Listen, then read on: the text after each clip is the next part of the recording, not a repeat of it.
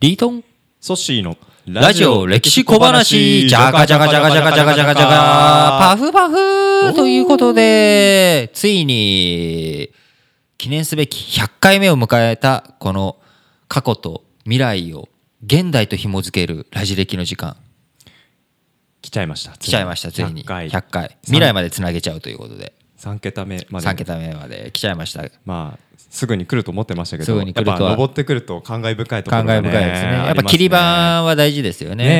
ねえそうなんですよ。まあ我々基本的にゆるーくねこうやってきてるわけなんですが、まあ、今回はやはりこの音声コンテンツを我々撮ってるということで、まあ、今後の過去未来をつなぐ上でもですねはいやはりこの音声コンテンツ音と録画する録音するっていうことを作ってくれたエジソンエジソンが作ったんですか蓄音機はあまあこの辺の文脈からちょっと話をね広げていけたらなと思ってるんですがエジソンはまあ蓄音機っていうのを発明したわけなんですけれども、うん最初彼はこれ何に使えると思ったと思います何に使えるか蓄音機要は音を録音できるっていう、はいなんかあのーえ普通に今録音するとかだったら、はい音楽聴くのすごい楽しいじゃないですか楽しいですよねうん、だからそういうのに使えそうかなとジュー思ってクボックスみたいな、うん、彼はやっぱ発明家なので発明家なので先進的で的でその時代でもやっぱ先を見越して未来を作っていったんじゃないかなってと思いきやですね彼自身は蓄音機っていうものの使い方っていうのは基本的にこう新聞記者とかはいがインタビューとかうん、こういったものの録音にしか使えない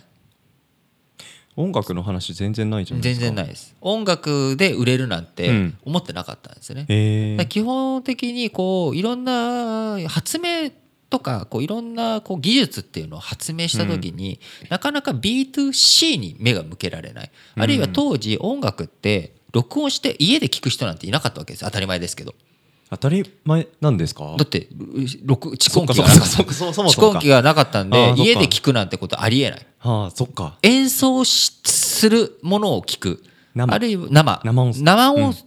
生放送生放送生放送はないですか、うん生演奏しか生ない演奏かはいはいはい生演奏しかない時代だったわけですへーだからそんなところに、うんまあ、家庭で、まあ、楽器の買えない人たちのところにうん音を届けるなんていう発想がそもそもなかった、そっか特権階級的なところもあったそういうわけですかあそうのよー「タイタニック」とか映画見たことありますねありますありますタイタニックでうん音楽流れてる時って、うんうん音楽あれミュージシャン生バンドが演奏してますよねそうで武すよ道ね会とかで、うんうんうんというようにこう基本的に音楽っていうものっていうのは、うん家で聴くようなものでもないしあるいは庶民のものだったわけでもないわけです。そっかこれをこうエジソンの弟子あるいは部下はいがこれ全然売れないなとはいエジソンがそういうふうに B2B で売ろうと要は記者っていうビジネスマンに売ろうとしてもはい全然売れないとこれあかんとまあ高かったからなんですよ要うんうはんうんう普ん及してないわけだからでもこれ高くてもジュークボックスにして音を音楽を流したらこれ売れるんじゃないですかって部下が言ってもエジソンすごい嫌がったわけです俺の発明はそんな大衆的なものじゃない ともっと高尚なものなんだみたいな感じだったんですけどまあ押されて結局じゃあやるならやってみろよみたいな感じでやったらもう爆発バカ受けえー、エジソンのプライドどこ行っちゃったんですかエジソンのプライドはもうしょうがないですだから彼は最後まで認めてなかっただから発明する才能うとん技術を発明する才能とビジネスを展開する特にあー潜在マーケットを見つける才能って全く別なわけですよ例えば我々 iPhone とかこういったスマホを使ってるわけですけどスマホって結局おじいちゃんおばあちゃんでも使えるわけです使いますね使えるわけですだからでもその技術っていうのは全て日本人だって持っていた、うん日本の技術があったわけですタッチパネルとかでもそれをこうでおじいちゃんなんてスマホ使えないと、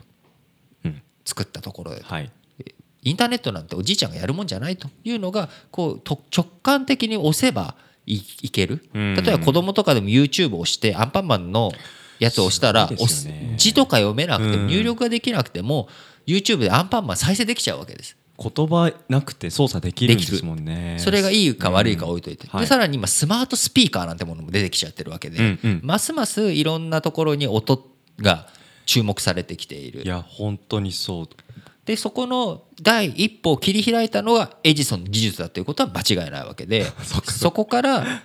こう音楽っていうものが特権階級とうかんあるいは一部のものあるいは晴れの日盆踊り例えあばーそういった太鼓とかそういったタイミングでしか聴けなかったものがお家で好きな時に聴けるようにだんだんなっていったと、うんもちろんそれでも最初のうちは蓄音機聴けるなんて持ってるなんて、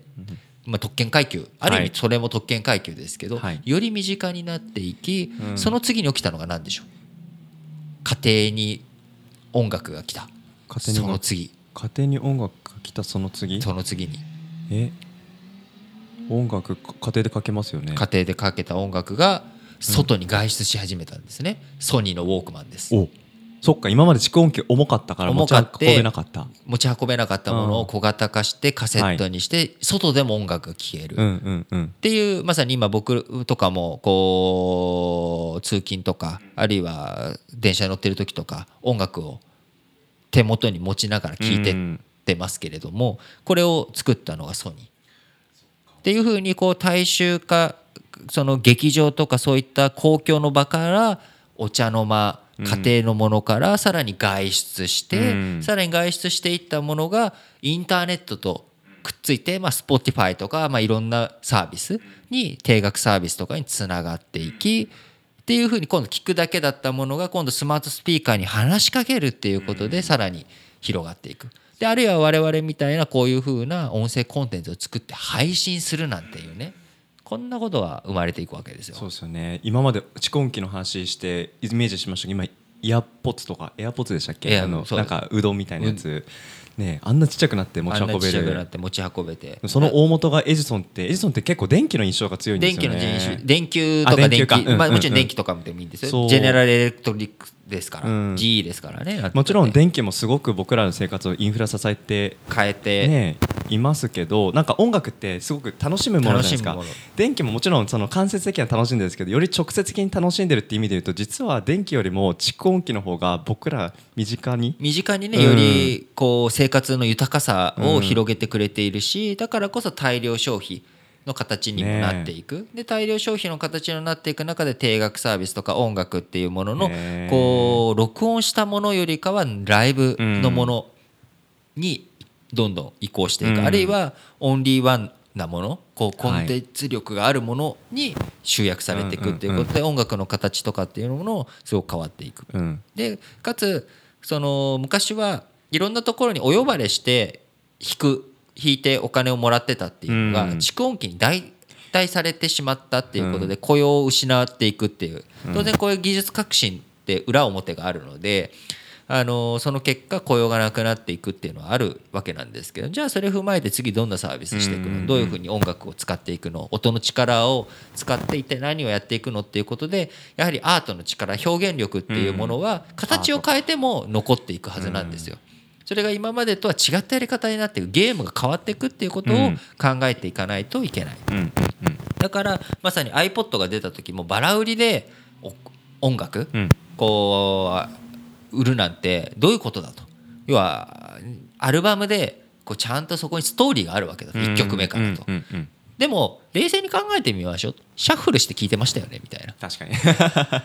あるいは自分たちで MD 懐かしいですね MD 使ってました MD 使ってましたしカセットたくさん持ってでどういう曲を入れるかって入いれうるのもかとかねね選んでやってましたし選んでやってたっていうのがだんだんそれがこう簡単に今だったらプレイリストで一瞬でできちゃうわけですよ昔だったらこう一生懸命そこにコード、あのいい手でいある意味アナログデジタルですけどそアうそうそうそうナログで入れてたものが、うんうんうんそういうふうに簡単にパソコンとか通じてできるっていう、うんだからますますこう音の力っていうものっていうのは人間やっぱりこう現世人類が立ち上がって喋り始めたっうんていうところからいろんなところが活性化されてコミュニケーションも変わって人間がより他の生物から離れた進化を遂げてったってことは間違いないわけですからうんうんうんうんまあこの音の力を今後もっとどういった形で届けていくのかへー我々ラジ歴としてもうんうんねうんうんまあそこの命題に向かって未来に向かって進んでいかなきゃいけないなという決意を新たにこの第100回100回100回のそうですねテーマ喋ってみたわけですけどどうですかトッシいやーーその勢いたるややっぱねエジソンのお話と僕らのこの取り組みをちょっと解くとですねエジソンやっぱり解いちゃったさい最後頑固だったわけですよねだから頑固でした自ね分のいいものを広める自分のこう、考えにあある程う度ちょっと頑固な部分もあったわそけうですそうそうでも他の人が広めてくれたわけですよ広ねめてくれだからね我々のこの100回目を記念するラジ歴ですけれどもぜひね聞いてくださってる皆さんに広めてもらいたいなと いいですね 思ってますし、はいまあでもこれからもねあの長く続けてゆるくやっていけたらあの楽しいかなと思ってるのではいよろしくお願いしますそんなところですかねはいラジオ歴史小話を相手はリートンとソッシーでした